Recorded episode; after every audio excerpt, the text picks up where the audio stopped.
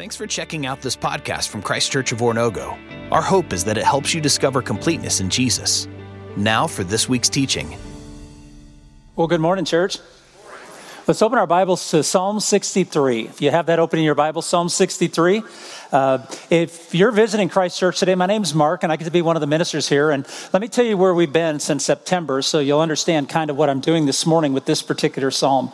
Uh, we focused very intentionally and strategically this fall on looking at what it means to be in a relationship with God. So we started with the series on covenant, and we talked for eight or nine weeks about what it means that God would offer us a relationship with Him. And in a covenant relationship with God, it's not equal. We don't provide 50% and God provides 50%. That's a contract. In a covenant, God provides everything that's needed and we receive it. And we live within the constructs of that. And our contribution to it is not nearly as uh, important as our acceptance and resignation within it.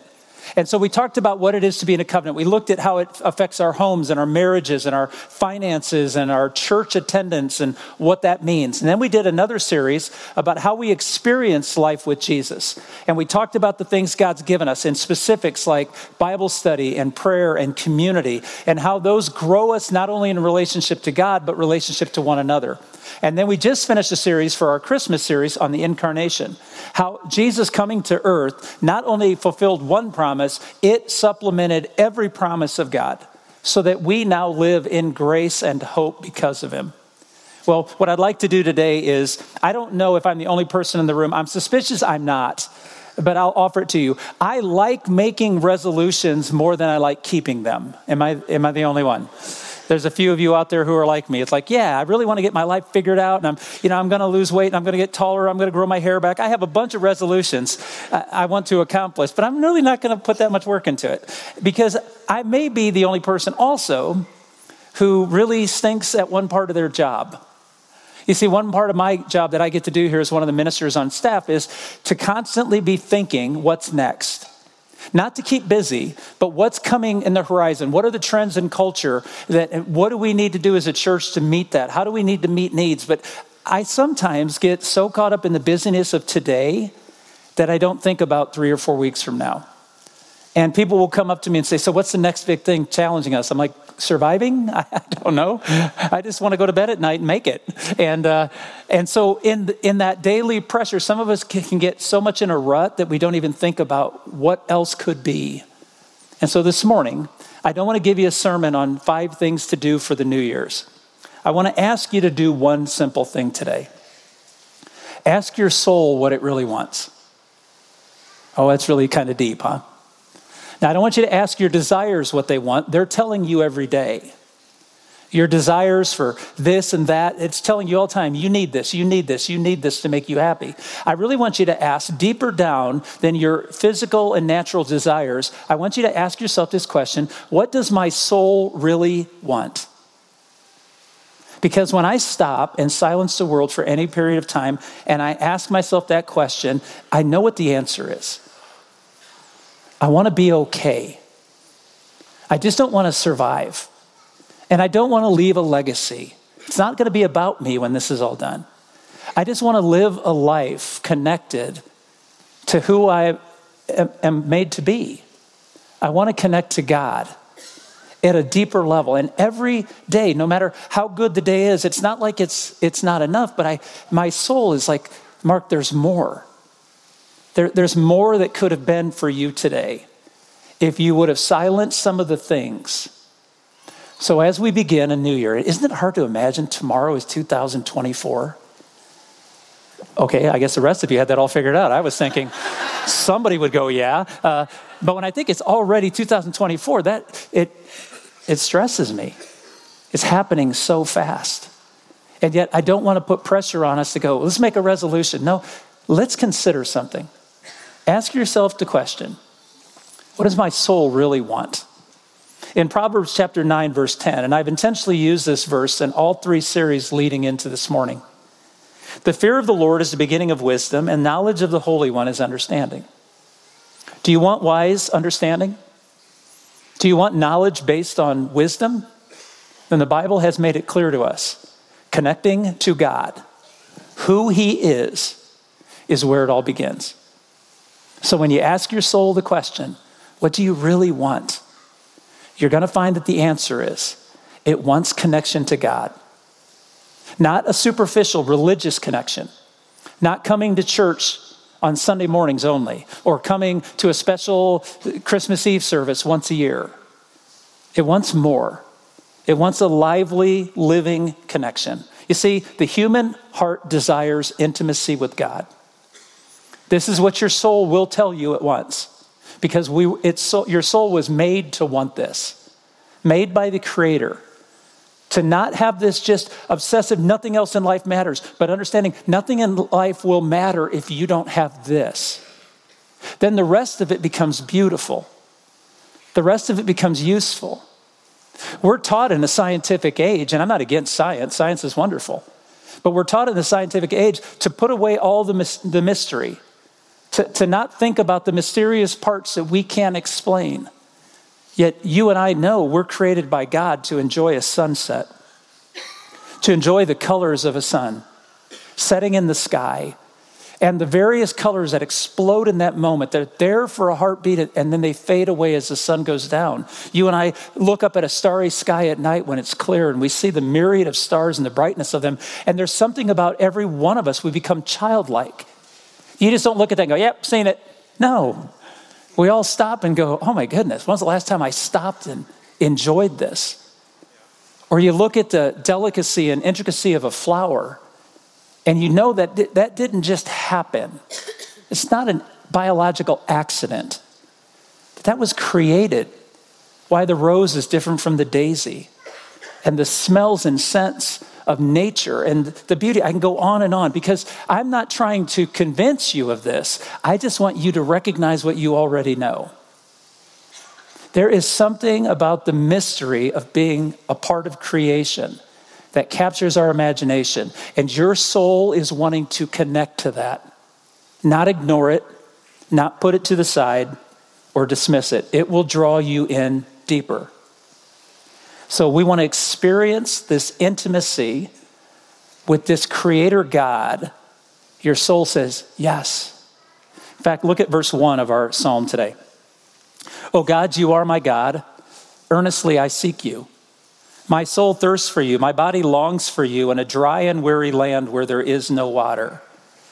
The expressions, my, my soul thirsts and my body longs, that's a, a Hebrew uh, redundancy. It's saying the same thing in two different ways that connect you to it. In other words, if you could translate this in probably the way we speak more likely, you would translate it this way I was created for this.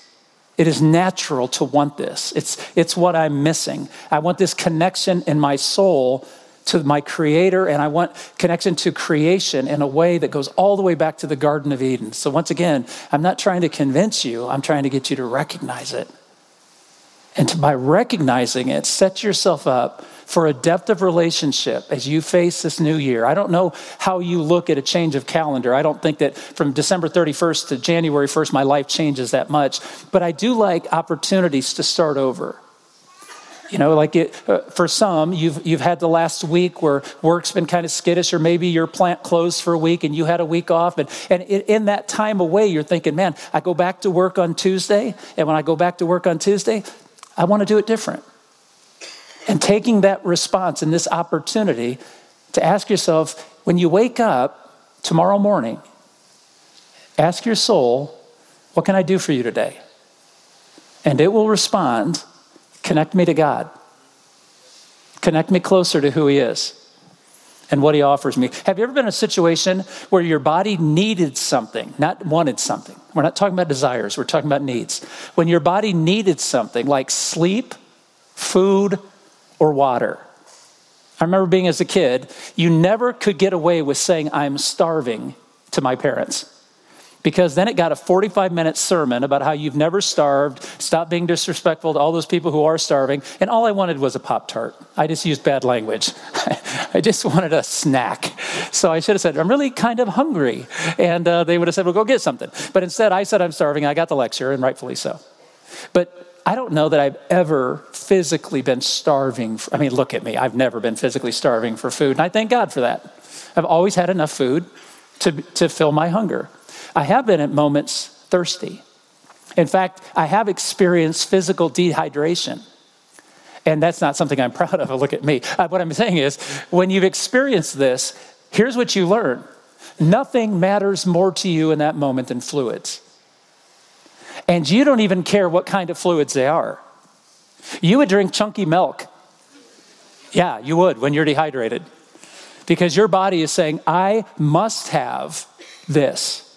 Have you ever had that moment driving and you start to get sleepy? And logically, you say to yourself, I can't sleep. I'm driving this 2,000 pound vehicle at 65, well, some of you, or at 85 miles an hour down the highway.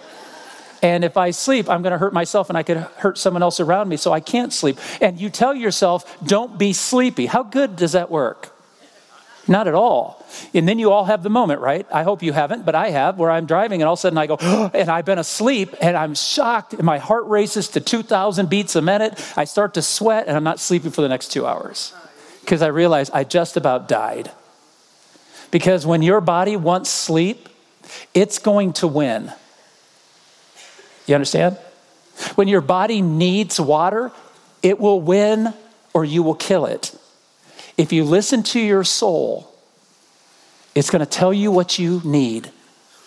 And it will seek it with everything it is, which means that's why many of us are restless. That's why many of us lack peace. It's not because we're bad people, it's because we're trying to give our soul something to satisfy it that it does not want or need instead of giving it what it does need and what it does want. The soul is thirsting for its creator and a real, safe, living connection with him. It's a very natural need in every single one of us, and your soul will seek it with everything it is. So don't give it what it doesn't need, give it what it does. How can our hearts find intimacy with him? How can we help our soul find the thing it wants. Look at verse 2. I have seen you in the sanctuary. I have beheld your power and your glory. Well, let me give you the background quickly on this. There is solid enough reason to believe that David wrote the 63rd Psalm while he was escaping for his life from his palace. David committed an egregious sexual sin with a married woman, had her husband killed so he could hide his deception, and married her. They lost the child that she became pregnant with, which blew his cover. And he married her, and his family fell apart, as a good scandal will do to all of our homes. And David's son, Absalom, decided this was the moment to take the throne from his father. So he set himself up as the incoming king. David, realizing that Absalom was, was handsome and powerful and charismatic, and David decides to take his family and get out of the palace, and he goes out into the wilderness away from all of his comfort and his power and his affection and all of that. And David leaves, and he writes this psalm in this moment. And as he writes this psalm, he reminds himself, I have seen God in the sanctuary and I have seen his intimacy and power. What do we learn from David in this psalm about seeking what our soul wants? First of all, seek God for himself. Now, I want to be really clear about this. It's a very simple message today. And I want to encourage you with this and challenge you with it.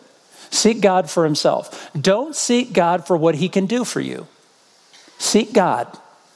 That's enough. When you stop and realize who he is, that the God, creator of the universe, has created this connection with you, and He desires it as you do, and He will supply it beyond what you could ever imagine. Seek that. Seek that relationship with your Father, your Creator God. He's not a riddle to solve, He's a being. There's no secret handshake, there's no secret password. It's not for the elite intellectuals, it's available to all of us. We've been studying this since September for the last three months, God has made himself available. He is near and he is here for all of us. And it says, when we seek God for himself, David writes, Because your love is better than life, my lips, my lips will glorify you. Amazing. David could have prayed a lot of things in this prayer. He could have prayed, God, stop Absalom. God, make my life comfortable again. God, restore my throne. God, give me a life of ease because I'm the king but he doesn't. his prayer and cry is not for a return to the comforts of his life. His cry is, Your love is what I need because your love brings me life. Remember, the knowledge of the Holy One is understanding. The fear of the Lord brings wisdom. When David leaves the throne and the palace and he heads into the wilderness, he's not lamenting what he's giving up. He's holding on to what he has. And so he cries out, Oh God, you are my God. See, God wants this with you. He doesn't just want it for you. I want you to hear that again. God wants to connect your soul to Him, and He wants to do it with you, not just for you. It's, it's not disconnected from who He is and what He desires for all of us. So seek God for Himself. This is what your, your soul wants, is to know Him, to understand what He has revealed to us in the scriptures and through Jesus, to allow the Holy Spirit to speak of the goodness of God for you. Second thing, Rejoice in the power of God displayed for you. Not only do you seek Him, to spend time rejoicing in who He is and what that means for your life. Verse 1 Oh God, you are my God. Now, if you're of my generation, you're probably singing the Rich Mullins song right now. Some of you are out there, I'm glad you're here. Because he just brought that beautiful song just brings it all together. That statement that David is not saying, You are a God. He's saying, God, you're my God. And in this moment of wondering what the future of his life is going to bring as he faces the horizon in front of him, David has no idea except he knows this I have my God, and he's God Almighty. David is not making a concession. He's not saying, You're God because you're God. He's making a declaration. You are God. I know you, and you're mine, and I'm yours. I don't want to belabor this point, but I look back on my life and I know this to be true. There are three prayers that have been answered in my lifetime, excuse me, that um, I can't walk away from faith over. It doesn't make me noble, please understand. God's goodness has been demonstrated to me in three moments of my life where I prayed for something and God answered it. Now, to be honest with you, two out of the three prayers, God did not answer the way I asked Him to, but He answered my prayers. And because of those three moments in my lifetime, one saved me from myself. The other answered a prayer of blessing over two people I loved very dearly and the other was for an opportunity that was presented to. And in those three moments that God answered those prayers, I will for the rest of my life, if my life goes on the track away from where I want it to and ends up in devastation and pain and misery, I've earned that. But in those moments, I will never be able to doubt again that God is real and God is active and God cares. And I hope you have that too. When I tell you this morning to rejoice in the power of God displayed over you, I want you to look back over your life and ask Has there been any moment God has met you in a moment and revealed himself? Because if he has, feed your soul that. Never let that testimony die. Oh, tomorrow may be not good, and the day after may be harder, but has the faithfulness of God been displayed for you? And has it been displayed within you? Because when David cries out, Oh God, you are my God, he is recollecting the goodness of God in his life. And I just want you to know in context, he's doing that when his world is falling apart. You see, our circumstances do not control God, it just teaches us to trust more in him. I like verse 7 of our text today. Because you are my help, I will sing in the shadow of your wings. My soul clings to you. Your right hand upholds me. When you read verse 7, it makes a difference when he wrote it, doesn't it? If David's living in the palace, this is kind of easy statement. He's living in the wilderness, not so easy. In the shadow of your wings, I remember reading something uh, many, many years ago, probably 20 years ago now. And it was a story of a, of a fire down in Florida in this forested area. And when they were going through to look at the damage in the area, they found a skeletal remains of a, some form of animal up against a tree, or what was a tree. And one of the firefighters went over and kicked it with his boot to see what it was, to get it to roll over, and it kind of disintegrated. And when that happened, three little chicks ran out from underneath whatever it was. And they realized at that moment it was the mother had wrapped her babies in her wings and protected them from the fire, and they lived because she died. And whenever I read that passage, having read that in a book, when I read that passage now in the Old Testament, where it's found several times in the Psalms, he hides us beneath his wings or in the shadow of his wings. I'm reminded of that moment. And isn't it interesting that those three little chicks lived because their mom died for them? And I think about being in the shadows of the wings of Jesus. And why am I alive? Because of his death for me. And David says in one of the worst moments of his life, I don't seek God because what he's going to do for me. I seek God because of what he already has. He is my protection. He is my shield, and my soul clings to him. His hand keeps me strong. In Romans 8:15 it says, "For we did not receive a spirit that makes you a slave again to fear, but you've received the spirit of sonship, and by him we cry, Abba, Father." I love this. Because of what God has done, we can call him our Father, and he will call us his daughter and his son. Not of what he's going to do, but he's already done what we needed him to do. And our soul, at the end of every day, wants to know Am I okay with God? Am I loved? Am I valued? Am I safe?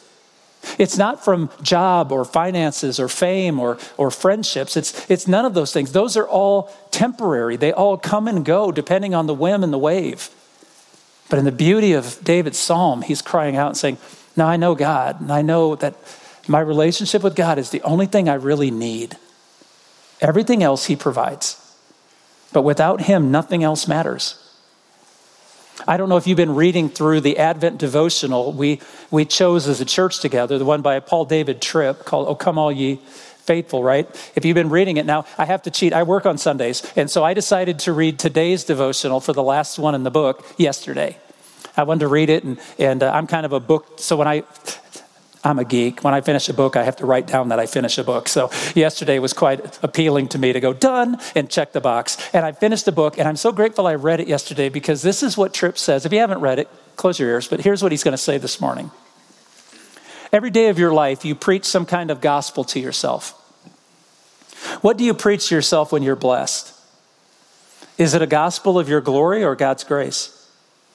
What kind of gospel do you preach to yourself when you're facing the unwanted, the unexpected, the unplanned, the disappointing, and the difficult? Do you preach a Christless gospel that leaves you feeling alone and overwhelmed? Or a gospel of his presence, power, promise, and grace? When someone rejects you or mistreats you, what do you preach to yourself? When you are physically sick or feeling weak, what do you preach to yourself? When you're lacking in resources, what gospel do you preach to yourself? And then he writes, May the glorious gospel that is preached to you in the birth of Jesus by the gospel that you preach yourself day after day until you are on the other side, forever with the one who was born to provide what you never would never ever be able to provide for yourself. How could David write this psalm in one of the worst moments of his life? Because he knew the faithfulness of God was not in his circumstances, it was always with him. And that none of his circumstances would change this. So, David is challenging us when you ask your soul what it wants, seek God for himself and rejoice in what God has done already, proven for you to show you his character and his covenant faithfulness. And lastly, discipline your heart to experience God. So, yeah, there is a resolution moment in this, but let's not call it that. Instead of making it something to do, I just want you to be thoughtful. In fact, I'm going to ask right now, those of you that are going to be serving us the Lord's Supper this morning, if you would head toward the back. Because when we talk about disciplining your heart, one of the things we choose to do as a church each and every time we gather, whether it's Thursday night worship or Sunday morning worship, is to remember. Look at verse 6 in our text today. On my bed, I remember you. I think of you through the watches of the night.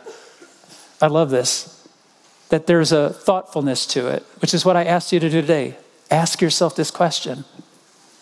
Uh, remember him. I, I think I've shared this before, but one of the things my dad uh, discovered that he shared with me one time. Eh, you know, this happened after I left for college. And when I left my parents' house in 1983, I never went back. And, and so I didn't live with him as my dad was experiencing his spiritual growth as I was experiencing mine. And, and one of the things he told me one time was he would go to work and he'd always feel guilty because he didn't spend any time in the Word or he didn't stop and have prayer in the morning. He was just busy providing for his family and he'd go to work. And at work, he had to work. He didn't have time to sit around. And so he said he'd just feel guilty that he was never really spending time in the Word. So he decided decided to do this, that he decided to have his quiet time with his Bible in the morning before he gave himself coffee. Some of you are frightened right now, aren't you? Because you're like, I don't know if I could. You could.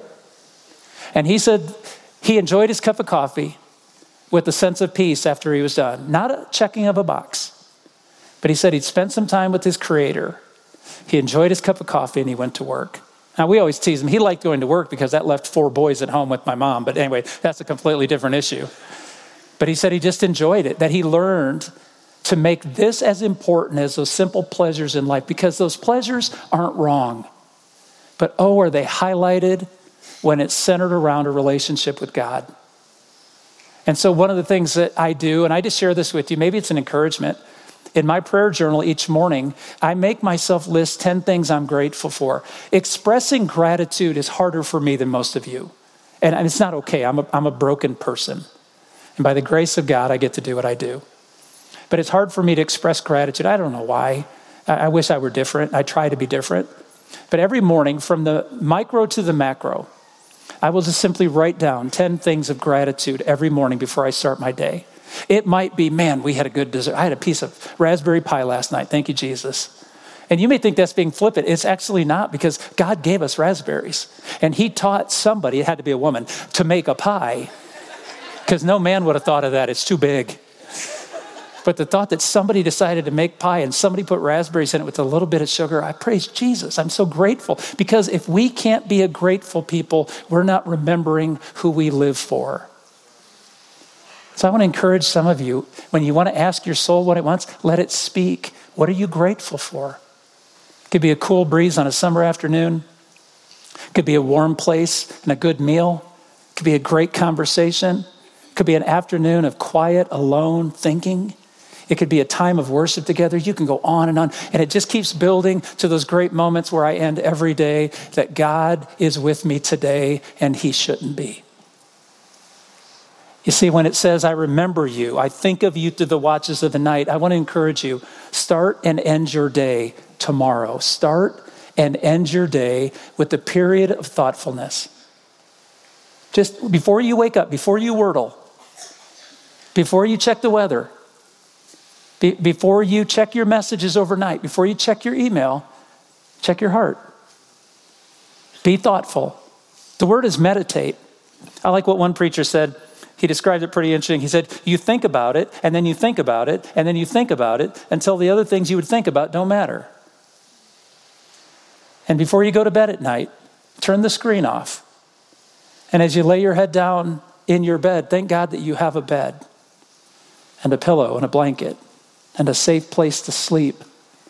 And that the people in your home or have lived in your home with you are with you, that you have them Think of the goodness of God. Once again, I'm not trying to convince you. I think for most part, it's been my prayer all week that every single one of us is going, I want that. I can't, I can't imagine anybody would stand up here honestly going, Nope, not interested, because your heart is saying to you, Yeah, that gap in my life can't be filled with busyness. It has to be God. That's what I want. And whether I miss out on the latest sports score, the latest news item, or the latest trend, ugh, who cares? It's going to change tomorrow anyway. What matters is I lay my head on the pillow at night and I awaken every morning knowing I am loved and cared for by God and He is with me. I love verse 5. My soul will be satisfied as with the richest of foods. With singing lips, my mouth will praise you. When we remember, we will have a song to sing and we will find satisfaction. In Colossians chapter 3, Paul writes, Since then you have been raised with Christ, set your hearts on things above where Christ is seated at the right hand of God. Focus your remembrances on him.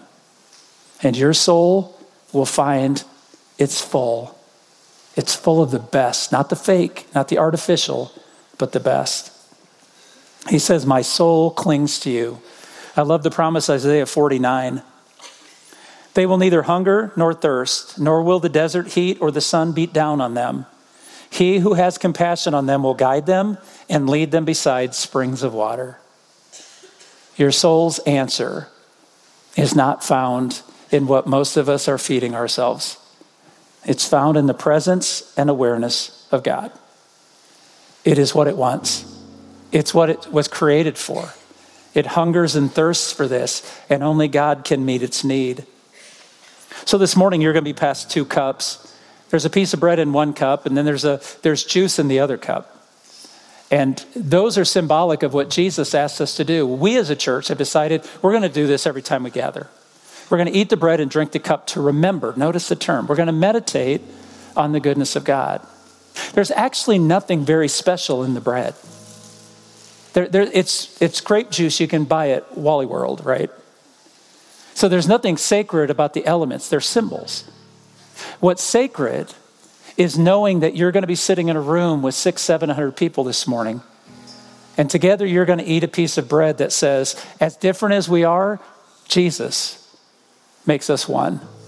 You're going to drink and say, as different as we all are, this blood cleansed our sins. And together we call it communion because we take it in community. And we think about David rushing out of the palace, running for the safety of his life, and in the midst, writing this psalm to say, God, no matter what my world is like, you are my source. Oh, God, you are my God. And I want you to think of another king who left the city to go into the wilderness, not because of his own failures, but because of ours. A king, Jesus, who left the great city to go into the wilderness so he could provide a way of deliverance for people like us. Who, in the midst of the chaos of what was taking place when he was arrested in that garden and beaten and falsely tried and convicted and was murdered for our sins, he cried out, Oh God, you are my God. He cried out, Not my will, but yours be done. He said to his father at the end of his life, It is finished. I did everything you asked me to do to bring you glory. What David would write as he left the city in Psalm 63, Jesus would demonstrate in the way he lived his life for you and me. Praise be to the name of Jesus, the author and perfecter of our salvation. This morning, if you're a believer and you have given yourself to the Lordship of Jesus Christ, as we take this element of bread and juice and we drink it, We remember the words Jesus said on the night he gave his life for us. For as often as you eat this bread and drink this cup, you proclaim my death until I come again. Let's pray. Father, we receive the hope, we receive the grace, we receive your forgiveness, we receive your gift of life, your offer of beauty from our ashes. Jesus, we thank you that you would pay the price as our King to abandon your throne, that you might give us a chance to sit with you forever around your power and glory. Holy Spirit, we pray that you will teach us to recall, to remember, and to meditate on your goodness and the life that you offer us. Father, as a new day begins, may we give our soul what it most wants a life with you. And so today we take and eat in remembrance of who you are and how much you care for us. We pray this by the power of Jesus' name. Amen. Thanks again for checking out this podcast from Christ Church of Oronogo. We hope that this teaching is helping you discover completeness in Jesus and encourages you to help others do the same. If you're interested in learning more about Christ Church, visit us online at cco.church.